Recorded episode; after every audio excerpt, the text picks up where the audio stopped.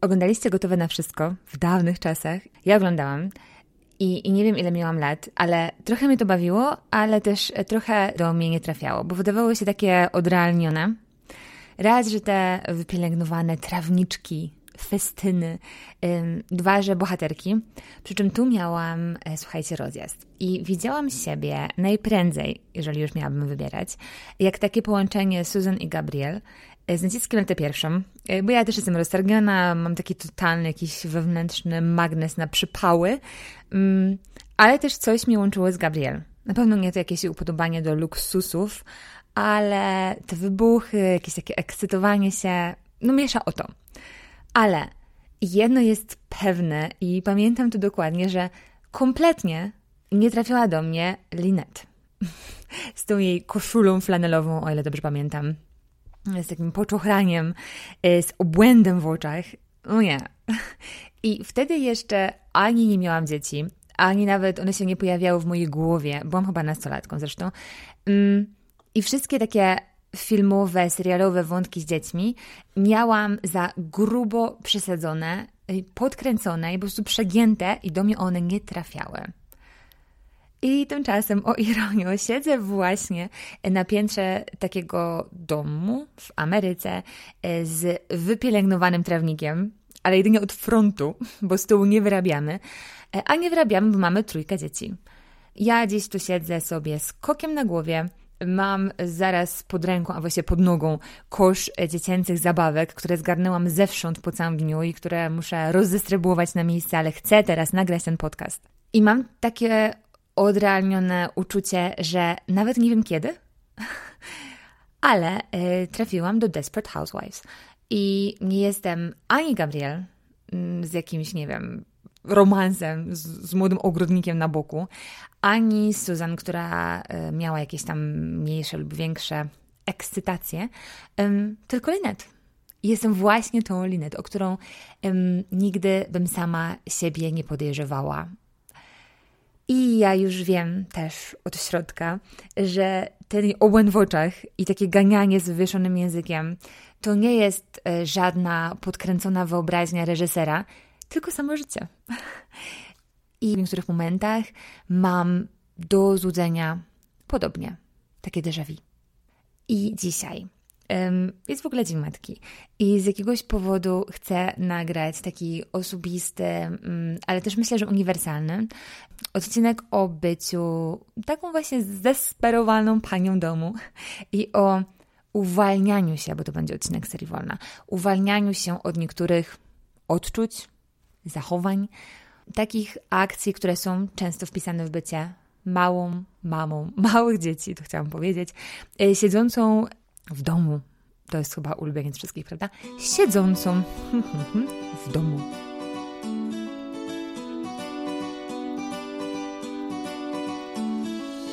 Cześć, tu Natalia i podcast Szybka i Wolna o tym, co przyspiesza tętno, na przykład sport, ale i o tym, co relaksuje, na przykład uwalnianie się od przeróżnych rzeczy i zjawisk.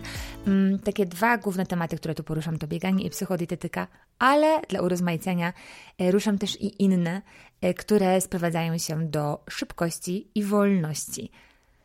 Jeśli lubisz wiedzieć, kogo właściwie słuchasz, to chodź do odcinka zerowego, a ja tylko dzisiaj powiem, że jestem wieczną poszukiwaczką kochającą outdoor i czerpiącą energię z ruchu, przyrody i z pasji, e, którymi dla mnie są e, pisanie i bieganie między innymi.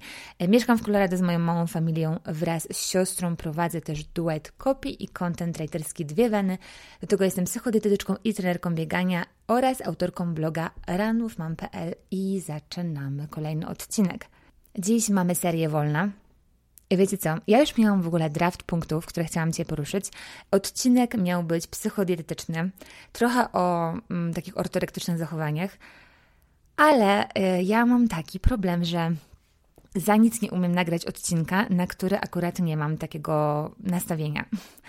A że ostatnio mm, są u mnie różne zawirowania y, i gdzieś tam na horyzoncie czeka nas przełom, nas, mnie, moją rodzinę, mm, a do tego moje bliźniaki pójdą niedługo do przedszkola.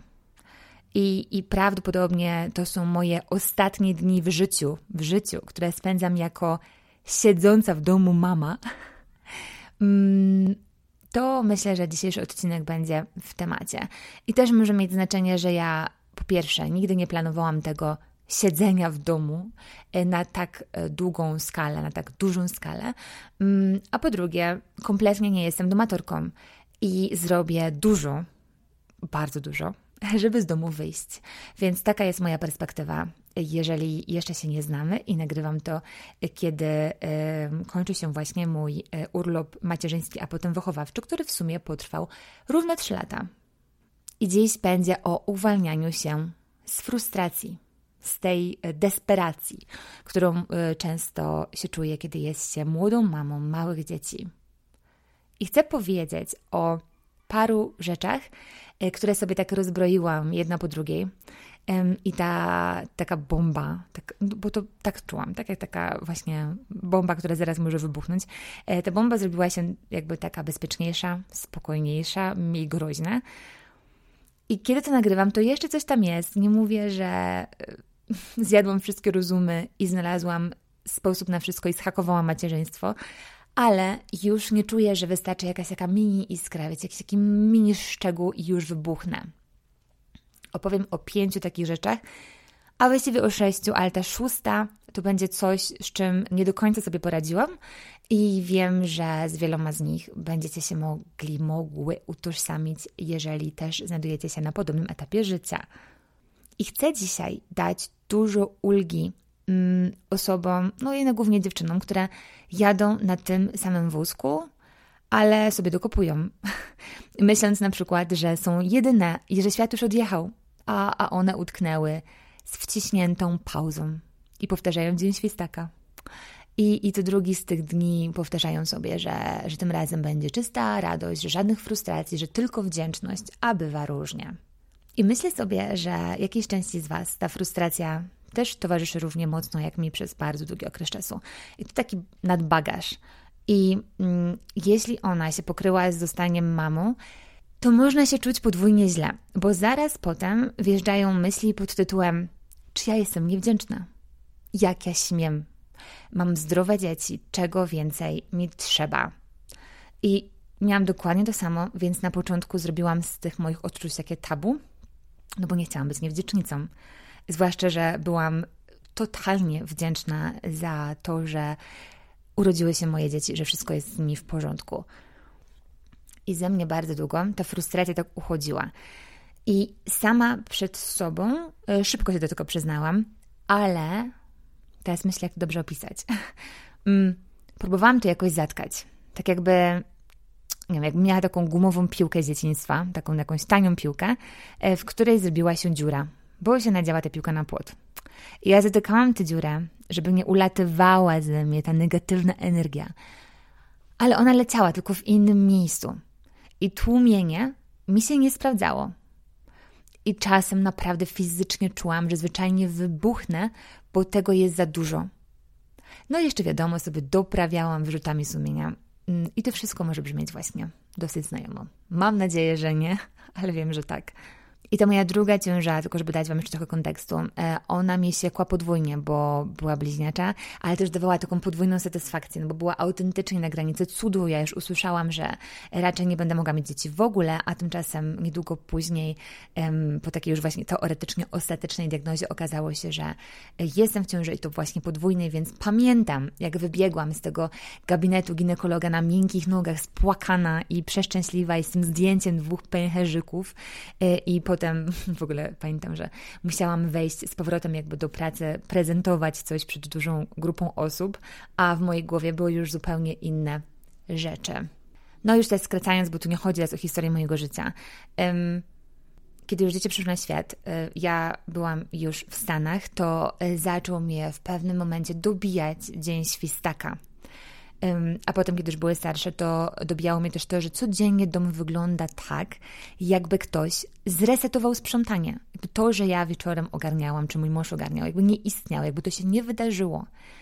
E, I zaczęło mnie też dobijać to, że małe dzieci, wiadomo, mają swoje wielkie osobowości i one się często w ogóle nie przyjmują tym, co się do nich mówi. Mm, no i długo bym tak mogła, tak. Przy czym podkreślam, Ja się nie chcę żalić. Po prostu to są fakty. Mm. Moje bliźniaki skończyły trzylatka, więc mogę już powiedzieć oficjalnie, że przetrwaliśmy, chociaż naprawdę miałam czasami wątpliwości. Mm. I naprawdę kojarzę takie momenty, kiedy ta ilość snu już była krytyczna, już czułam, że to może zagrażać zdrowiu. I chcę jeszcze tak w ramach tego przedłużonego, jak zwykle, wstępu powiedzieć, że frustracja, która płynie właśnie z racji posiadania małych dzieci i byciu w, w środku tego Armagedonu, mm, ona nie umniejsza uczuciu. Ok, musimy sobie to jasno powiedzieć na głos na samym początku, bo ja dobrze wiem, że część z Was nawet nie chce sobie takiej myśli do siebie dopuścić. I jasne, mówi się, żeby się nie porównywać, ale wiadomo, jak e, to wszystko wygląda, i um, ja się porównywałam wielokrotnie i zastanawiałam się, o co chodzi, że wokół mnie są cudownie radzące sobie um, tak psychicznie dziewczyny, um, które mają kopiuj wklej moją sytuację, nawet też łącznie z tą emigracją, um, albo nawet mają sytuację trudniejszą, a jednocześnie są zadowolone i tak jakby mniej sfrustrowane. I właściwie to jest żadne odkrycie, ale uświadomiłam sobie dopiero o co chodzi, kiedy zrobiłam test życiowych wartości.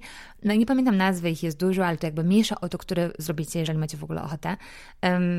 W każdym razie ja robiłam taki, że wykreśla się tam coraz więcej, coraz więcej wartości i zostaje nagle parę i mi tam w pierwszej trójce została wolność obok rodziny. No i tak to jest, że mamy różne charaktery i właśnie wartości. I to mocno wpłynie na frustrację albo na jej brak. Bo są osoby, które już jakby idąc za tym przykładem macierzyństwa, będą przeszczęśliwe, że mogą być w domu z dzieckiem długo.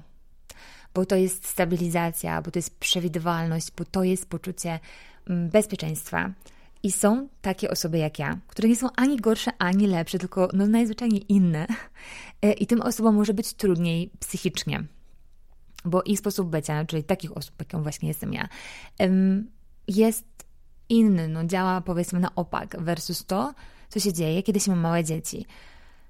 Mm, I ta wolność e, zyskuje nowe znaczenie, czasami tylko symboliczne znaczenie, kiedy jest się mamą niemowlaka, albo na przykład dwóch, tak jak u mnie to było jakiś czas temu. I mi ten test no, coś pokazał, oświeciło mnie, więc jeżeli masz ochotę, to sobie zrób. Przy czym jasne, że to nie jest żadna wyrocznia, tylko co najwyżej sugestia, no ale czemu nie? Mi otworzyło oczy. I chcę teraz po tym wstępie pełnym luźnych myśli dać Wam konkretne przykłady na rzeczy, spod których się uwolniłam w ciągu ostatnich trzech lat, pełnych jednocześnie tej miłości i frustracji. Także lecimy z tym koksem. Po pierwsze, uwolniłam się od wyrzutów sumienia, że jestem sfrustrowana. I wyrzuciłam sobie z głowy te teksty typu, no, niewdzięczna. W głowie się poprzewracało, tudzież w dupie się przewracało, za przeproszeniem. I jasne, że to nie przyszło od razu. Te rzeczy się chyba zwykle nie układają tak od razu w głowie, przynajmniej nie w mojej. Nieważne, ale w końcu poszło. I to jest w sumie prosta rzecz bo mamy totalne prawo być sfrustrowani, czy sfrustrowani. I nawet wtedy, kiedy inna osoba w naszej sytuacji tryska radością. I ja sobie to uświadomiłam, tak jak już mówiłam wcześniej, w momencie, kiedy powiedziałam sobie na głos, że wolność jest dla mnie maks ważna. I ym, dla przykładu, może u, u Was będzie podobnie, trudne jest dla mnie trzymanie się rutyny i trudne jest ograniczanie się jakimś harmonogramem i trudne jest poświęcenie się tylko jednej mm, sferze życia, nazwijmy to. I czasem myślałam, że mam jakąś dysfunkcję. I mm, niby chciałam wcześniej coś ogarnąć z zegarkiem w ręku, trzymać jakiegoś rozkładu, że w środę to, w piątek to i wszystko jest takie przewidywalne i planuję do przodu i z kalendarzem w ręku, ale totalnie mi to nie szło. Mimo, że znam wszystkie jakieś tam podstawowe i może nawet i bardziej zaawansowane metody zarządzania sobą w czasie. Ja po prostu tego w sobie nie mam. I e, szybko, zamiast poczucia jakiegoś takiego ładu i mm, ogarniania życia, dopadła mnie zamułka. I wyobrażam sobie właśnie, że gdzieś tam, pewnie niedaleko, mieszka dziewczyna, która się różni ode mnie tylko tym, że ona uwielbia stabilizację mm, i że to ona jest dla niej syndromem szczęścia. I będąc w domu z dziećmi, czuje się taka uprzywilejowana i spełniona, a tymczasem ja, jak już wiecie, nie będę się powtarzać, i tu można by tak sobie to e, porównywać. I to w sumie jest krótki punkt. Można być jednocześnie sfrustrowaną i wdzięczną, te rzeczy się nie wykluczają. Także po pierwsze uwolniłam się od dokopywania samej sobie, jak o to chodzi, bo nie żebym była teraz jakimś ideałem, jak chodzi o traktowanie siebie dobrze, do tego może jeszcze przejdziemy. Mm, I w ogóle, może się komuś przyda. Wyobrażam sobie często, że patrzę na siebie oczami, mojej sąsiadki z um, ogródka z sąsiedniego domu. Um, no i widzę siebie, że czasami daj, już dajmy na to, dajmy na to, że mam tego stereotypowego koka na głowie, naokoło jakiś Armagedon jak z serialu. Um, I patrząc tak z boku, nawet mi nie robi się samej siebie szkoda, no bo dlaczego? I myślę sobie, że to jest tylko taki etap. I będąc właśnie osobą patrzącą z boku, um, mam w sobie więcej takiej empatii, że no okej, okay, no może po prostu ona nie została jakoś stworzona do czucia się dobrze jako pani domu i stała się zesperowaną panią domu. Generalnie dystans pomaga, więc e, polecam gorąco spojrzenie na siebie takim łaskawym okiem miłej sąsiadki z domu obok o ile sąsiadka może być nie z domu obok. Nie może być, nieważne. Mm, takie wiecie, super babki, jakieś matki, czy neurotycznej perfekcjonistki, tylko po prostu fajnej babki. I kończę ten temat, bo powiedziałam w sumie już o tym też trochę na wstępie. Idziemy dalej.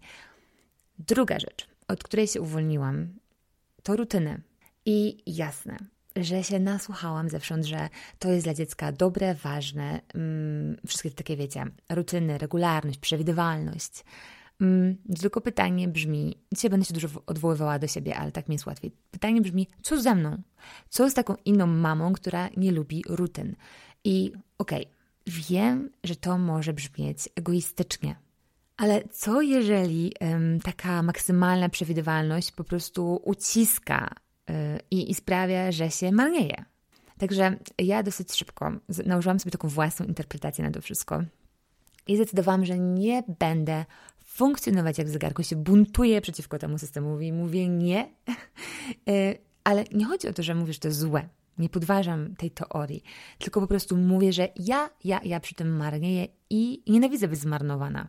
A znowu, totalnie rozumiem, że ktoś może czuć się w tym dobrze i bezpiecznie.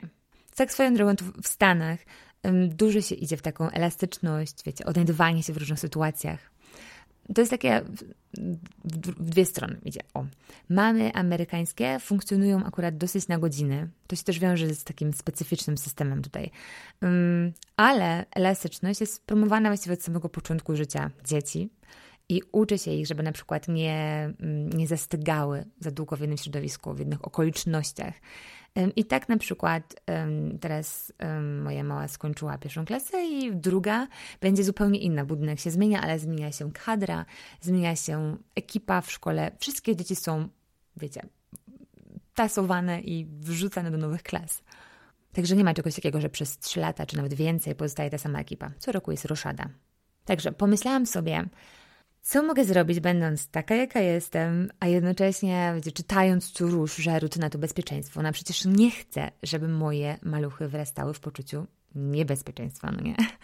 Mm, no i trochę machnęłam na to ręką i założyłam, że raczej będą się czuć bezpiecznie, jeśli będą bezpieczne jeśli będą świadome tego, że są bezpieczne. I może niekoniecznie będą się czuły tak dzięki sztywnej rutynie i życiu ustawionym pod, pod zegarek. Mm, tak więc zaczęły się różne wypady, jakieś tam obsuwy czasowe versus ustalona powiedzmy jakaś tam, może nie że rutyna, ale ustalony harmonogram. Potem już większe podróże, ustawione mniej więcej pod ewentualne drzemki, ale było z tym różnie i przestałam już robić coś takiego, jak praktykowałam jeszcze przy mojej Nadzie, czyli przy dziecku numer jeden, gdzie za wszelką cenę potrafiłam ją wozić godzinę autem, żeby tylko zasnęła, bo ma być drzemka i tyle. No i to postanowienie, że jednak e, lecę tak bardziej mm, na spontanie, ratowało mi autentycznie skórę. Bo dawało takie poczucie, że wcale nie jestem przymknięta w domu między drzemką a przekąską i tak dalej. Że po prostu funkcjonuję w tej nowej rzeczywistości, z której kiedyś zresztą przecież wyjdę i pewnie będę za nią tęsknić. Nawet dosłownie dzisiaj. Pani, która dostarcza nam paczki, ma trójkę dorosłych dzieci i ona zawsze, kiedy przyjeżdża, żeby zostawić jakąś przesyłkę, to kombinuję, jak to jeszcze pozaczepiać maluchę i sobie przypomnieć, jak to było. I zawsze widzę po prostu. I zresztą ona też mówi o tym wprost, że, że tęskni i że chciałaby się ze mną zamienić. A czasami ja otwieram jej te drzwi w takim, wiecie, szale, ale już niech będziesz ta linet. I w tym koku. I w ogóle zawsze z, z jedną zmywarką w plecy. Czy wy też tak macie? Ja uważam, że powinni zaprojektować takie zmywarki podwójne dla, ym, no, dla rodzin, nawet nie że wielodzietnych, ale dla rodzin z dziećmi. Ym, także uznałam sobie, że dzieci nie muszą wcale jeść zawsze w domu, że mogą też czasami zjeść na dworze, w ramach pikniku, w knajpie, na trasie w górach. Poza tym, że czasami mogą zamiast ciepłego lunchu zjeść przekąski, bo gdzieś tam wędrujemy i po prostu nadrobią potem ciepłą obiadokolacją albo i zimną obiadokolacją, jeżeli na dworze jest patelnia. Także generalnie taki luz wokół tego. Zaczęłam też lekko podchodzić do drzemek. W ogóle dla mnie to był zawsze koszmarek. Jestem najsłabszą osobą na świecie w usypianiu. To jest jakiś kosmos, jak bardzo mi to nie idzie. Nie rozumiem tego już. Poddałam się, już mam ze sobą nawet dwie trenerki snu porażka. No i kiedy zobaczyłam, że ta procedura zajmuje u nas czasami dwie godziny, e, a snu jest potem pół godziny, no to odpuściłam. No i zrobiłam to dość wcześnie, patrząc na jakieś wszelkie statystyki, ale znowu założyłam sobie, że jeśli będzie zmęczenie, to będzie i sen, najwyżej nie w łóżeczku, ale może na przykład w nosidle, e, na wędrówce albo nawet w aucie i nic się nie stanie. Mm, jeśli na przykład dobrze się wszyscy razem bawimy, bo gdzieś wyszliśmy, bo tak jak przedwczoraj rowery zajęły dłużej niż szacowaliśmy, a potem jeszcze wdepnęliśmy na przykład na lody zamiast być na kolację do domu, no to luz. Mm, albo jeśli dzieci czasami szaleją z innymi, a jakaś tam magiczna pora spania już minęła, no to też luz. Przecież to się nie zdarza codziennie. Także mogłabym tak długo, no ale w sumie po co? Podsumowując punkt drugi, uwolniłam się od takiego rygoru życia zgodnie ze sztywną rutyną. I znowu, to totalnie nie oznacza, że ja gardzę y, jakby odwrotnym pomysłem. Ja jestem w ogóle tak tolerancyjna w obejściu, że chyba każdego potrafię zrozumieć, czasami aż do naiwności. I to chyba akurat taka cecha Susan, z tego co pamiętam. Ale mm, Moje przesłanie jest takie, że obie wersje są ok. Jedna mama będzie czuła się bezpiecznie dzięki rozkładowi dnia, inna będzie usychać. Jeżeli tak mają dorośli, bo mają różne osobowości i preferencje, to w sumie możemy naprawdę założyć, że dzieci mają też podobnie i że są takie, które czują się świetnie w rutynie, a są takie, które będą super podekscytowane i szczęśliwe, że dzieje się coś zupełnie innego. Także mm, plan taki bardzo sztywny sprawiał, że ja usychałam, więc pierdzielnęłam tymi radami o ścianę. Uwolniłam się od takich pomysłów dla swojego dobra, stawiając siebie być może nawet czasami trochę wyżej, mm, ale wierzyłam, że dzieciom nie zrobi to różnicę. I w ogóle mam wrażenie, że czasami nas za dużo straszą w tych poradnikach, na tych edukacyjnych profilach i tak dalej. Trzecia rzecz to jest porównywanie się do tego, do czego nie aspiruję. I zaraz Wam powiem, o co mi chodzi, bo brzmi tak, wiecie, tajemniczo. Mm. Muszę się opić wodę. Nie chcę mi się przerywać tego nagrania, sorki. Ta trzecia rzecz poszła mi akurat szybko, ale już tłumaczę, o co chodzi. Można się nadziać na takie porównywanie do osób, które mają coś, czego my nie, albo robią coś, czego my nie, czego my nie robimy, i to się zdaje fajne. No i może zacząć boleć. Mm, jak się jest stworzeniem takim podatnym na zazdrość, to się robi niebezpiecznie. Nagle z każdej by się mogło zdawać strony, oczywiście wiadomo, że z social mediami na, na czele, um, uderza ktoś, kto osiąga jakiś cholera jakiś sukces w przeróżnych dziedzinach. No i zostańmy może przy takim wyświechtanym przykładzie tego Instagrama mamy sobie feed pełen jakichś rekordów, sukcesów, widoków, przytulasów, miłości, nie wiem, totalnie wszystkiego, co jest pozytywne. Zresztą nawet jakieś kryzysy i załamki są często opisane z happy endem, że było, ale wtedy nagle jest taran i, i coś pozytywnego. Więc mamy tam taką zmasowaną dawkę dobrych rzeczy. Jeśli akurat sami siedzimy w dołku, w jakimś takiej poczuciu zwyczajności, to możemy się czuć zaatakowani y, tą całą pozytywnością. I łatwo ją wziąć tak całą do siebie. A tymczasem, gdyby tak spojrzeć bliżej, to wielu z tych rzeczy um, pokazujących się w feedzie tak naprawdę nie chcemy. One nie są e, naszymi celami, nie są naszymi zajawkami, no, zwyczajnie do nas nie pasują, po prostu fajnie wyglądają na feedzie, tak? I budzą fajne odczucia. Teraz nie wiem, czy wiecie, co mam na myśli, także um, zaraz stworzę jakiś przykład. przykład, przykład na przykład. Um, widzę znajomą na imprezie po biznesowej konferencji i czuję ukłucie, tak? I teraz sobie patrzę głębiej. Czy faktycznie, czy naprawdę chciałabym być na jej miejscu, tak w 100%, z tamtym pakietem? I czy ja tego właśnie chcę, czy ja chcę tego świata, czy, czy chcę tych small talków, y, czy chcę tych służbowych podróży ze wszystkimi konsekwencjami, niewygodami, tą całą organizacją wokół tego? Hmm? No, można się zastanowić, tak? Pierwsze, pierwsze wrażenie może być takie, aj, okej, okay, ona jest w tym wielkim biznesowym świecie, a potem może się okazać, że wcale nie chciałabym, ja mówię o sobie, ale to jest takie bardzo neutralne, wcale nie chciałabym dostać tego pakietu na twarz. Choć zresztą wiem, jak to jest z przeszłości. Mm, dalej. Widzę ludzi, to, to jest takie zupełnie z mojego życia teraz. Widzę ludzi cieszących się odbiorem domu. Fotka z kluczami na progu, czysta radość. I znowu, czuję takie ukłucie, no i od razu sobie myślę, aha, okej, okay, co, co tu się dzieje? I czy, czy naprawdę chciałabym e, na tym etapie życia mieć dom i podjąć taką decyzję na jakiś dłuższy czas, że to jest właśnie to konkretne miejsce, gdzie chcę pobyć. Nie, nie, że na zawsze, bo już mi się naprawdę przyjęła ta amerykańska mentalność, że domy można zmieniać naście albo nawet i więcej razy, ale no na jakiś czas, tak? I wtedy może się okazać, że niekoniecznie. Mm, no i można by tak długo. Możecie też tak zrobić e, sobie ze mną, bo czasami piszecie, że E, zazdrościcie mi widoków czy wyjazdów i tak dalej. I teraz no, pytanie w drugą stronę, czy, czy faktycznie chcielibyście mieć te rzeczy kosztem na przykład odległości od Polski i wszystkiego, co się wiąże z tą, z tą odległością od Polski. Także ja, będąc taka mm, przewrażliwiona, no bo często zmęczona i w ogóle w kropce dużo dylematów po drodze, no to łatwo wpadałam w te durne pułapki. Takie na zasadzie, że no, no, sukces za, za, sukcesem, tak? Że ewidentnie świat idzie do przodu, yy, wszyscy na LinkedInie w ogóle czekają, aż im pogratuluję nowej pozycji, w kółko mi wyskakują te powiadomienia, muszę je wyłączyć. No i kiedy zaczęłam sobie patrzeć w ten sposób, no to nadeszły czystki. I szybko sobie użyłam taki algorytm, powiem Wam o co chodzi.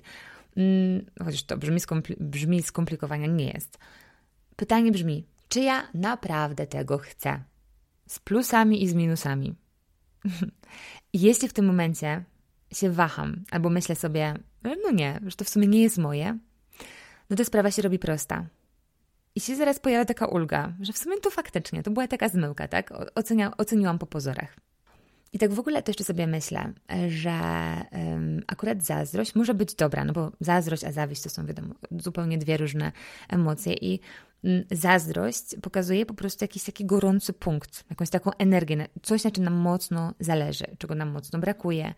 Um, I czasami czuć takie fizyczne ukłucie w sercu, w boku, w mózgu, różnie. Także e, ja się trzymam tego, że zazdrość jest ok. Trzymam się tego, że wykopuję takie zmyłkowe e, porównania, że na przykład nie zazdroszczę nikomu Bali albo jakiejś egzotycznej wyspy, albo nie zazdroszczę dyrektorskich stanowisk, bo mogłam już doświadczyć w swoim korporacyjnym życiu, z czym się wiąże zarządzanie ludźmi i presja. Albo, że nie zazdroszczę drogich rzeczy, modnych ubrań, wiem, profesjonalnego, pięknego makijażu, niczego z tych rzeczy. Chociaż wszystkie one na pierwszy rzut oka mogą powodować taki dyskomfort, coś właśnie bliskiego zazdrości. Ale tak mi teraz przyszło do głowy. No, choćby w ten weekend wbiegłam sobie na jeden z naszych lokalnych szczytów i kiedy byłam u góry, to wdrapałam się na taką skałę ym, i patrzyłam sobie na kolejnych ludzi, którzy przychodzili i ym, no po prostu tyle. I w pewnym momencie zakuło mnie, y, kiedy zobaczyłam dziewczynę z takim pięknym, czarnym, puchatym psem. Nie znam nawet rasy, nieważne. Widać było, że był zmęczony, ale tylko trochę położył się koło niej, tam zjadł coś, co mu podała i miałam takie ukłucie, ale też taki wzrusz, takie, takie pozytywne coś, tak, w brzuchu. I wiedziałam szybko, że zazdroszczę. I nawet nie tylko tego towarzysza, tego, że faktycznie ta dziewczyna miała kogoś, tego zwierzaka, który może dotrzymać jej kroku w górach, ale też, e, też tego zazdrościłam, że z tym psem się wiążą kolejne rzeczy, tak? Na przykład pewność, że ma się dla niego miejsce w swoim życiu, że macie taki moment w życiu, że można sobie pozwolić na psa organizacyjnie. No a ja na przykład będąc na, mm, na skraju tej skały i też na skraju decyzji o przeprowadzce, um, miałam taki ścisk, bo niby byłam tak fizycznie bardzo blisko od tej dziewczyny, od tego psa, ale jednak na zupełnie innym etapie. Także nie wiem, czy wiecie, co mi chodzi, ale stwierdziłam, że to jest analogiczne. Także trzecie uwolnienie się to takie od porównywania się do, do nie takich osób i do nie takich sytuacji, których faktycznie chcemy. I kiedy słyszałam taki tekst o przystawianiu drabiny, drabiny nie do tej ściany, to było w kontekście kariery najpewniej, e, i, i o wspinaniu się nie tam, gdzie naprawdę chce się wleść.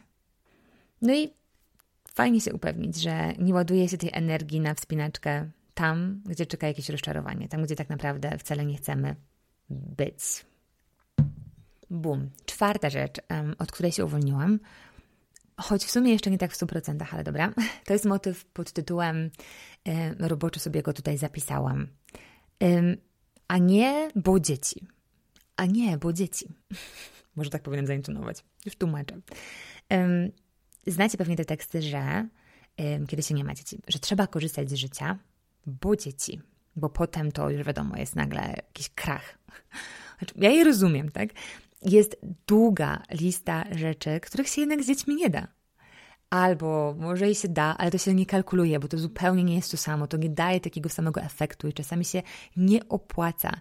Um, I wiecie, jest taki nurt w sieci, mam wrażenie zwłaszcza, że um, no, że mam małe dziecko, ale hej, patrzcie na mnie, wszystko jest możliwe, kwestia organizacji, tak? Nie. Ja tak miałam choćby ze wspinaczką i jasne, mogliśmy się szarpać, upierać, że ogarniemy małych dzieci, małego dziecka wtedy jeszcze, że, że jedno będzie bujać na rękach, drugie będzie szybko robić trening, czy jakieś takie rzeczy, że znajdziemy innych partnerów spineczkowych, że możemy się rozdzielać i trzy razy w tygodniu wychodzić osobno na te dwie godziny, um, potem wyjeżdżać dzieckiem z skały i, i koczować z nim pod tą skałą i tam machać grzechotką, nie wiem. No, może, mogliśmy tak, bo wszystko się da. Ale u nas się nie sprawdziło.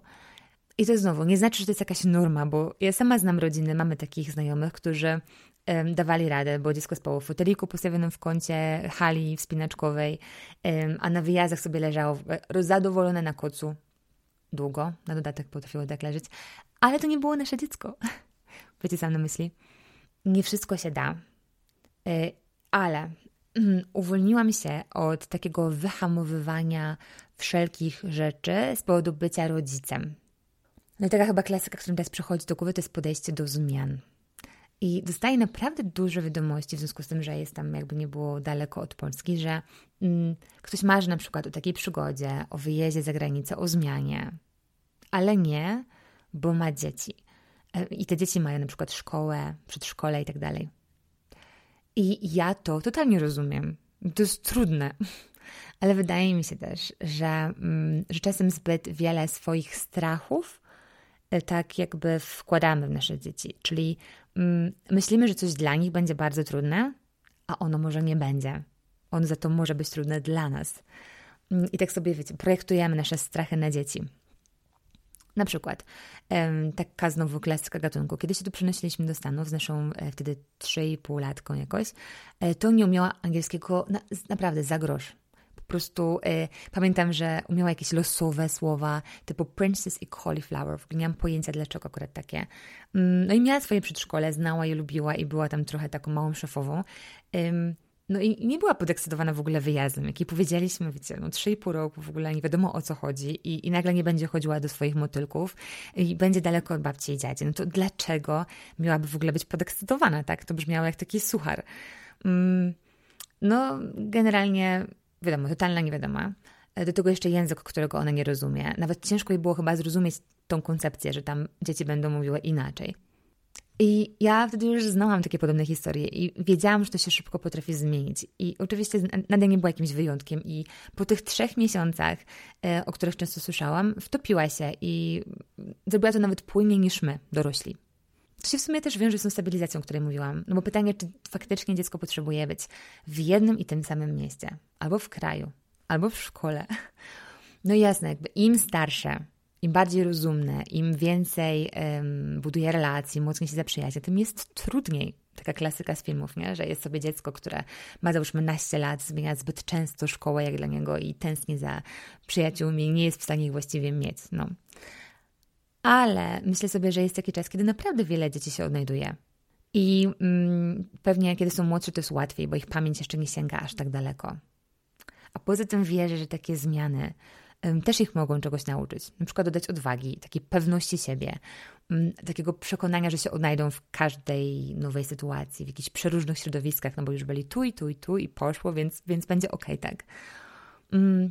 Także ja się uwolniłam od takiej teorii pod tytułem a nie, nieważne, bo mam dziecko. No okej, okay, mam. Ale jeśli czuję, że strasznie chcę jakiejś zmiany, jakby wierzę, że ona jest dobra dla całej rodziny, albo ma potencjał, żeby taka być, bo czasami nie wiadomo, no to może trzeba za tym iść. Mm. I widzę, że są różne momenty, takie jakby odcinki. Mówi się tak na przykład, że mm, jeśli na studiach kogoś nie poznasz, nikogo nie poznasz, to potem jest y, ciężko. Albo y, jeśli nie rozkręcisz kariery przed dzieckiem, to potem jest ciężko. Albo, co jeszcze, co jeszcze. Y, jeśli podróżować się zanim dziecko pójdzie do szkoły, bo potem jest ciężko. No wiadomo, może jest ciężej. Jest właściwie, mogę to już potwierdzić, ale nic nie jest przesądzone. I opowiadam o tym punkcie, choć sama mam tu jeszcze trochę takie nie do końca, nie w stu procentach poskładane myśli.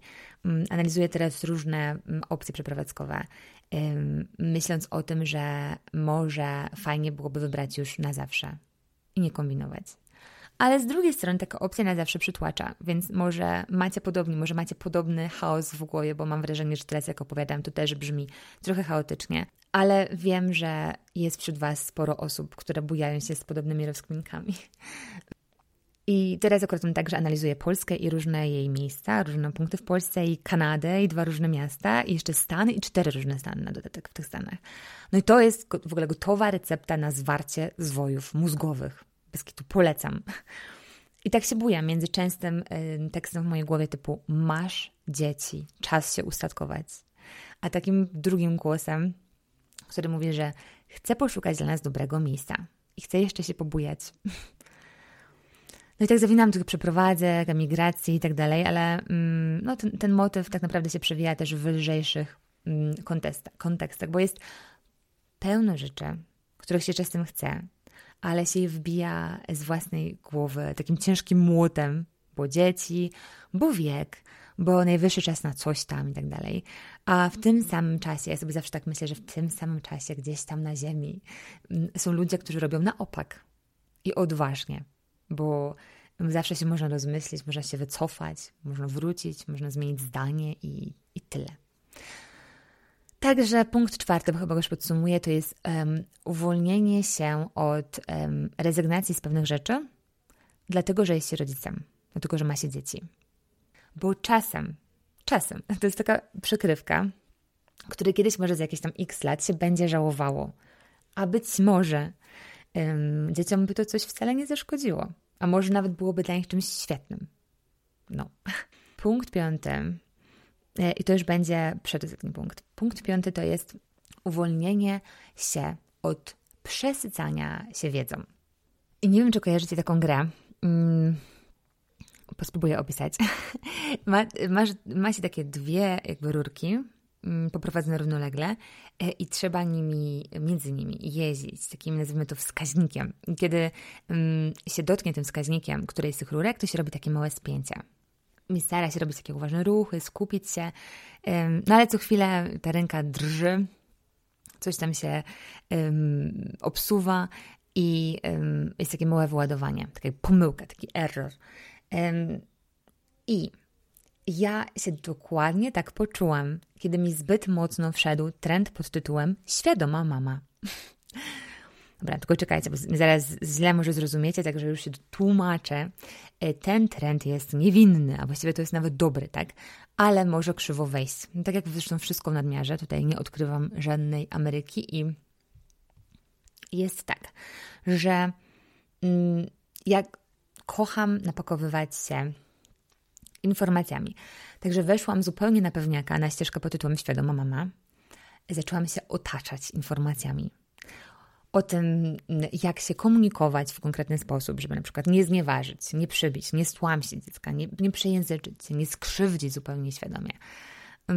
No bo wiadomo, że najważniejsze są początki, tak, bo się rozkręca mózg, bo, bo się buduje styl przywiązania, bo to jest podstawa na całe życie. I mi się szybko pojawiła taka świadomość, taka wręcz e, paraliżująca świadomość, że jeśli coś namieszam, choćby to miało być w dobrej wierze, no to moje dzieci najpewniej wylądują z tym za ileś tam lat na terapii. Albo co gorsza, nie wylądują na tej terapii, tylko będą wiecie, ponosić konsekwencje tego, że ja zrobiłam coś nie tak, że ja właśnie gdzieś miałam taką skuchę, żeby się bujać z tymi moimi błędami. Mm. I że to się będzie za nimi tak ciągnąć, jak takie wiecie, nie wiem, błoto, które się nie chce odczepić od górskich butów. Albo kolejna rzecz, to było jak się odżywiać. Jak, znaczy jak, jak odżywiać dziecko, tak? No bo wiadomo, że to się buduje z kolei odporność, bardzo delikatny temat.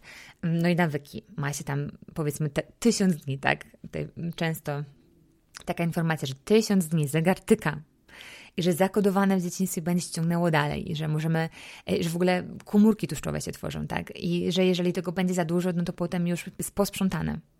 No i tak idąc za tym, no to zaraz się pojawiają myśli typu tak, jakiś gotowiec?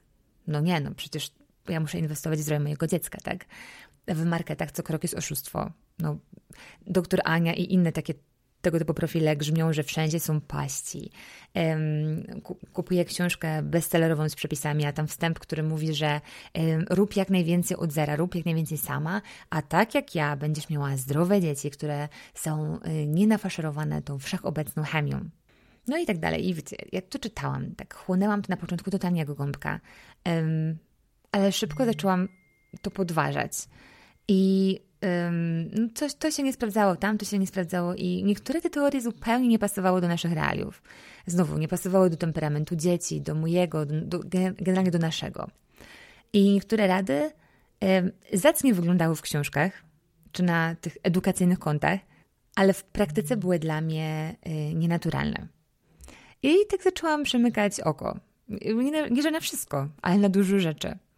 Bo czułam w pewnym momencie, że jest właśnie jak w tej grze, o której mówiłam na początku, że co rusz jadę między tymi takimi wąskimi, e, naładowanymi rurkami że zaliczam taką skuchę i znowu jest spinka i znowu coś robię źle. No i no pytanie, czy, czy faktycznie, nie? Tutaj myślę sobie, że selekcja i takie podważanie to jest punkt obowiązkowy. No, zwłaszcza jeżeli się nie chce żyć w takim poczuciu, że co róż zaliczamy właśnie z kucha. No i też, to jest już znowu tylko moja teoria, myślę sobie, że dobrze jest choćby częściowo się uwolnić od tego takiego uświadamiania się, bo czasem lepiej jest czegoś nie wiedzieć. Albo wiedzieć, ale nie brać w pełni do siebie. No bo bywa, że to jedynie napędza te takie wyrzuty, które i tak się często ma jako mama. I jasne, to może być różnie, tak? Bo ma się różną tolerancję na takie informacje. Ma się jakiś lepszy filtr na to, jakiś mocniejszy albo słabszy. Ja zaczęłam patrzeć krytycznie na to, czym się pootaczałam i bez żalu zaczęłam usuwać różne edukacyjne profile. Nie, wiadomo, że nie wszystkie, ale wycięłam solidnie, bo miałam poczucie, że tego jest za dużo. Za, du za dużo szumu z zewnątrz mhm, i za dużo takiego przegadania. I jak tego jest właśnie dużo, to się już nie słyszy siebie. I ja zaczęłam to mieć, bo chciałam tak dużo się nachapać tych informacji, um, jak najwięcej wiedzieć o tej nowej, mamuśkowej materii, że chłonęłam za dużo. I miałam tak w pewnym momencie, że aż mi nie starczało ciszy, żeby posłuchać siebie. No, ale no, to trwało długo, naprawdę, e, ale przy bliźniakach już poszło płynnie. I naprawdę luz um, mam teraz niewspółmiernie duży versus takie napięcie, które czułam przy mojej starszaczce. Starszaczce, takie słowo łamiące język. Um, a tak w ogóle to myślę sobie, że nasze dzieci i tak coś na nas znajdą. Nie? Także um, uwolniłam się od konieczności, chociaż w sumie to nie jest konieczność, od podążania za trendem świadoma mama. Co wcale nie oznacza, że mi to dynda, a ja sobie żyję w jakiejś tam błogiej nieświadomości. Tylko po prostu trochę z tego zdjęłam, ze swojej głowy, tak? No i mi lżej. I o to chodziło. I jeszcze jest punkt szósty. I zastanawiałam się, czy o tym mówić, ale chyba powiem. Chyba na pewno, bo zaczęłam. To jest taki punkt, z którym nigdy się do końca nie pogodziłam. Trochę tak, ale wciąż czuję taki, powiedzmy, że kwas. I trochę się chciałam od tego uwolnić, a trochę się w tym zakopywałam. I mówię o co chodzi, bo jeszcze chyba nie powiedziałam. Chodzi o uwolnienie się od presji, żeby osiągać i cisnąć. Osiągać i cisnąć pomimo bycia mamą. Hmm. Czujecie w ogóle, że jest taki trend? Że jest coś takiego, że wpada taki dodatkowy szacun. Jak się jest mamą małego dziecka, a do tego jeszcze się dużo osiąga. Pomimo tego, że jest się właśnie um, mamą małego dziecka. I często leci taka narracja, i jeden początkowo mocno imponowała, nawet sama ją przybierałam jako mama jednego, jednego dziecka, że, um, że o, jestem mamą, i mogę jeszcze to i to i to i to i noc była nieprzespana, ja byłam zajechana, tutaj miałam pełno pracy, ale jadę na pełnej pecie. I no, mówiąc to dokładnie, pamiętam jeszcze, jak funkcjonowałam, że dajmy na to, standardowy dzień z mojego ex-życia. O 6 rano jestem już w wodzie na basenie, gdzie musiałam też dojechać, więc odpowiednio wcześnie wstać. Potem etat, jeszcze jakieś nadgodziny, prosto stamtąd na bieganie rowerem, bo w końcu wyniki muszą być tak. Zresztą, co ja powiem czytelnikom, skoro, skoro prowadzę platformę motywującą, no to muszę się też zmotywować, tak? Więc muszę być ciągle zmotywowana najpewniej. Więc um, autentycznie w to wierzyłam i taka głównie byłam. Potem powrót do domu, gotowanie, oczywiście ma być zdrowiutko, tak. Jakieś rozwojowe zabawy jeszcze powinny wpaść czytanie, wiadomo, tutaj z dzieckiem, czytanie dla siebie, rozwój osobisty w ogóle, no jeszcze pisanie bloga, tak, no już tak, tak na szybko, ale jeszcze ten, no i tak dalej. No w ogóle, jeśli ktoś z Was mi pamięta z tamtych czasów, kiedy byłam jeszcze w Warszawie i jeżeli Was wtedy dołowałam, to przysięgam, że mam, mam Was ochotę zabrać na jakąś przeprosinową szarlotkę na przykład. No, a z drugiej strony ja wtedy naprawdę taka byłam bo wpadłam w niewolę. Naprawdę, stałam się niewolnicą mojej potrzeby osiągania i bycia wysoko w rankingach. No. Zresztą ja to miałam od zawsze. Mam wrażenie, że w ogóle dużo dzisiaj strasznie gadam o sobie, ale tak ciągle wierzę, że to pozwoli się komuś utożsamić. Um, osiągania. Um, pamiętam, że zawsze to miałam, że musiałam być pierwsza na liście na studia, pierwsza na maturze, pierwsza na jakichś e, najtrudniejszych egzaminach z matematycznych przedmiotów, na treningu, nie wiem, miałam cały czas takie ciśnienie, tak? I często to się udawało.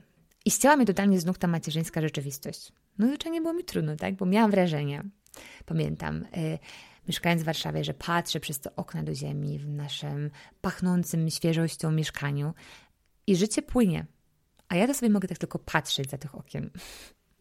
No więc wtedy, na tamtym etapie, e, starałam się być ponad to i osiągać mimo to, tak cisnąć. Stawać na podium co drugi weekend. Jeździłam po Polsce, tutaj przy okazji jeszcze gdzieś pobiegnę, tu zorganizuję weekend dla rodziny i, i cały czas takie ciśnienie. I kiedy przyszły na świat bliźniaki, to też w to wpadłam, mm, bo dalej czułam, że chcę sobie udowodnić, że nie wypadłam z gry, że z obiegu, tak? Mm, i właśnie stąd, tak teraz patrząc z perspektywy czasu, właśnie stąd wpadłam na pomysł zrobienia e, połówki Ironmana bez wcześniejszego doświadczenia, bez trenera, nawet bez roweru, jeszcze rower kupowałam na szybko, bez czasu na to, tak naprawdę bez przestrzeni, bo um, paromiesięczne bliźniaki zupełnego dołka e, z, z niewyspania, no.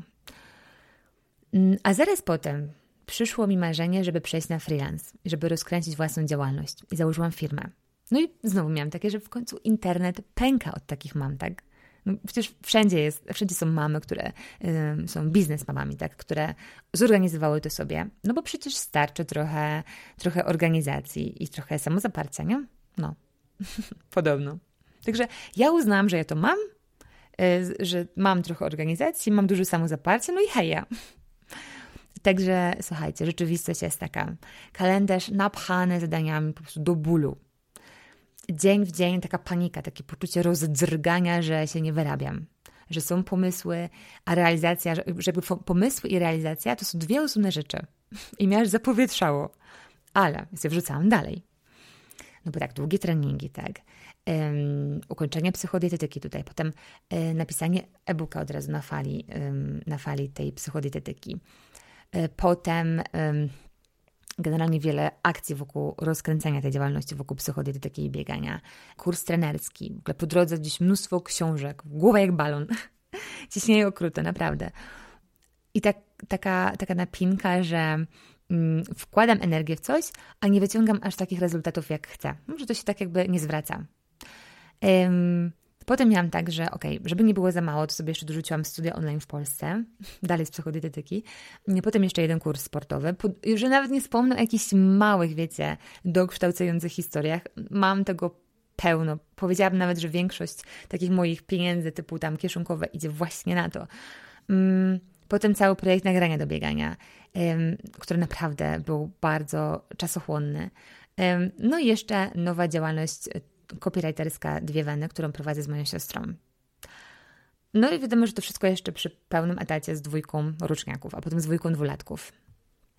Także efekt jest taki, że jestem do tyłu z e, setkami seriali. W ogóle o tym, o tym się nie da ze mną pogadać, bo ja nic nie wiem. naprawdę. Nie wiedziałam topowych tytułów. You name it. Możecie sprawdzić naprawdę pustka. Um, Wiecie co, dopiero pod koniec tego takiego totalnie zakręconego czasu, takiego dłubania od e, 5 rano do 6.30 i po nocach, mm, dopiero jakieś, nie wiem, dwa miesiące temu może wcisnęłam pauzę. I stwierdziłam, że coś tu muszę ostro zaparkować, bo wybuchnie mi głowa.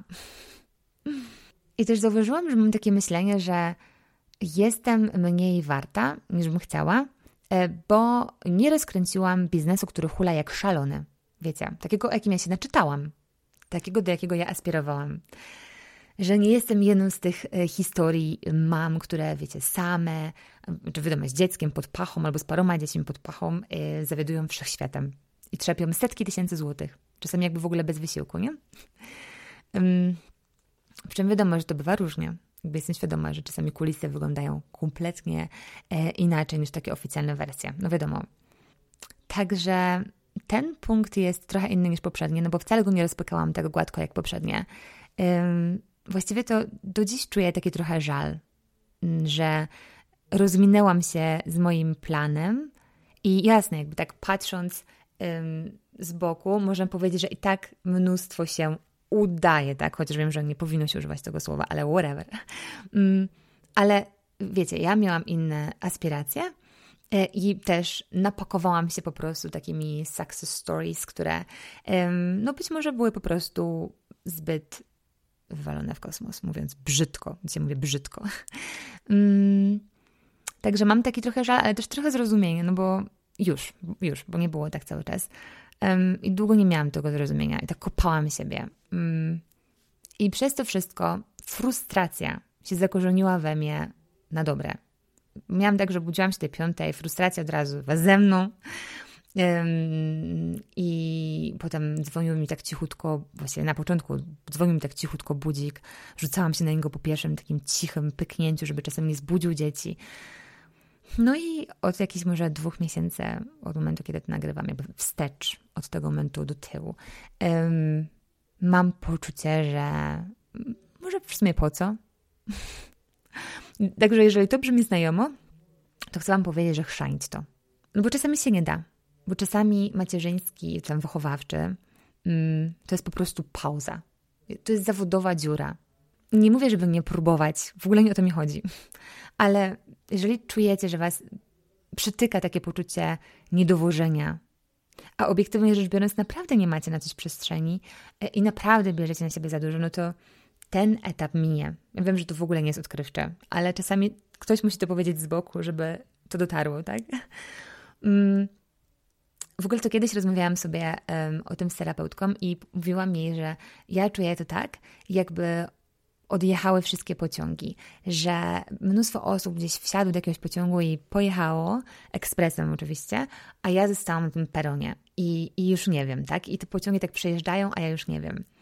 Um, i ona mi wtedy powiedziała, że są takie etapy w życiu, kiedy czuje się właśnie taką panikę, że te wszystkie pociągi pouciekały i wtedy najlepiej, zamiast próbować je gonić tak chaotycznie, ten na północ, ten na południe i tak dalej, to można usiąść sobie na ławce i poczekać. I sobie poddychać. I pomyśleć, że kiedy nadejdzie czas, to będzie się miało dobry moment, żeby wskoczyć do kolejnego i może nawet się okaże, że on jest y, jakimś super szybkim, tak szybszym niż te poprzednie, które przejechały. To się może dopiero okazać. No, to mamy to. Mm, generalnie takie właśnie są te sposoby, te uwolnienia, sześć uwolnień, które mi pozwoliło spuścić mnóstwo napięki wokół bycia mamą. I sobie jakoś tak przeszłam z tego bycia taką, wiecie, najgorszą wersją Linet, z tym też lekkim obłędem w oczach i tym włosem zarzuconym na twarz, bo, nie, bo wieczny niedoczas. Um, I teraz jest łatwiej. I wychodzę sobie w ogóle w sportowych leginsach do sklepu i luz. No, ale to też Stany tego dobrze uczą. Ciężko mi zresztą uwierzyć, że w Polsce latałam cały czas, słuchajcie, na mniejszym albo większym obcasie.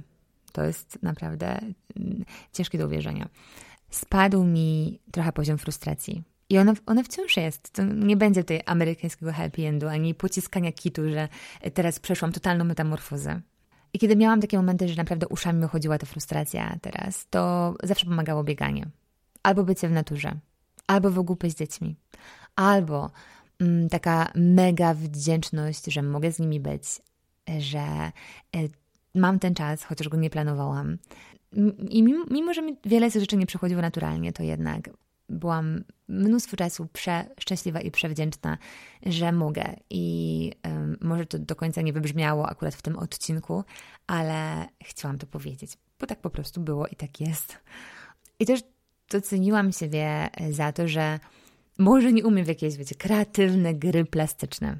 I w ogóle, kiedy rysuję dinozaura, to mój synek krzyczy, co to? Bo miał być nizioł, a nie jest.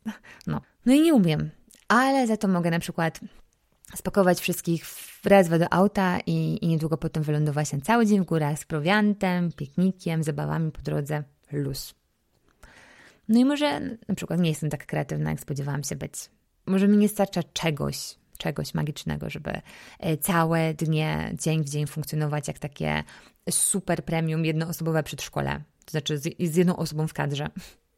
Żeby jechać z grafikiem pełnym jakichś tematycznych bloków i atrakcji zawsze na sztywno i przewidywalnie.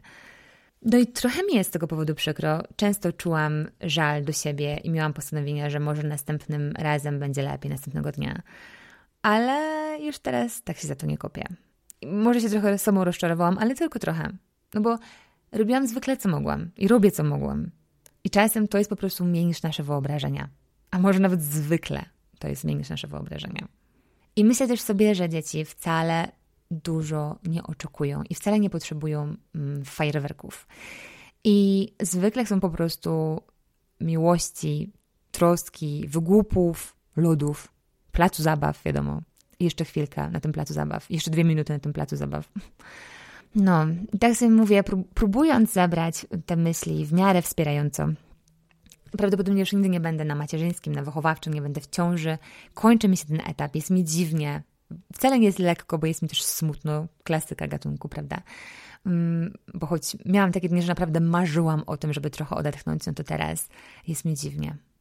I chcąc tak zakończyć, chcąc tak zakończyć, siedząc sobie w tym moim domku przy, nie powiem wam jakiej, ale przy ulicy z końcówką Lane, tak jak była chyba Wisteria Lane, czy jakoś takoś, i siedząc tutaj z wiatrakiem naparzającym mi nad głową, bo jest duszno, chcę do wszystkich zdesperowanych pań domu, albo do mam, które czują, że utknęły, e, chcę wysłać otuchę i taką refleksję, że jeśli kiedyś były spontaniczne, rozrywkowe, może bardziej wyluzowane, rozbawione, a teraz czują, że z takiej Susan czy tam Gabriel wpadły totalnie w linet i nie mogą z tego wyjść, to, to straciłam myśl, bo jest zbyt długa. Ale chcę posłać dużo luzu i dużo takiego uwalniania się ze zbyt mocnych więzów. Bo z jakiegoś powodu lubimy sobie nimi blokować ruchy. To musisz, tego nie możesz, o tym zapomnij, bo jesteś mamą. U mnie się porobiło tak, że po byciu taką przytłoczoną linet doszłam do czegoś pomiędzy. Wylądowałam zupełnie gdzieś po środku. Jestem sobie w takim domku z takim do połowy przyciętym trawnikiem, tak, z przodu ok, z tyłu różnie. Trochę latam w koku, ale czasami i z obłędem w oczach, bo na przykład Twixy zrobiły mi w domu bururum w ciągu pięciu minut. Ja nawet nie wiem, od czego zacząć sprzątanie. A czasami mam takie totalne take it easy, e, idę sobie między klockami na werandę z książką, udaję, że ich nie widzę. Albo mówię, że idziemy na wycieczkę i posprząta się później, a może i później się pójdzie spać, jeżeli się będziemy bawić zbyt dobrze. O ile w ogóle jest coś takiego jak bawienie się zbyt dobrze. Także myślę, że będę już zawijać, bo płynę.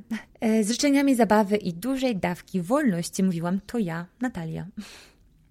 A jeśli um, chcecie się podzielić waszymi historiami, odczuciami odnośnie uwalniania się z różnych takich koncepcji krążących wokół macierzyństwa, czy też tacierzyństwa, no to ja bardzo czekam.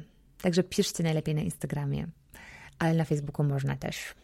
Ściskam gorąco tej dusznej nocy prosto z domku na pewnej ulicy z Lane w nazwie. Do następnego.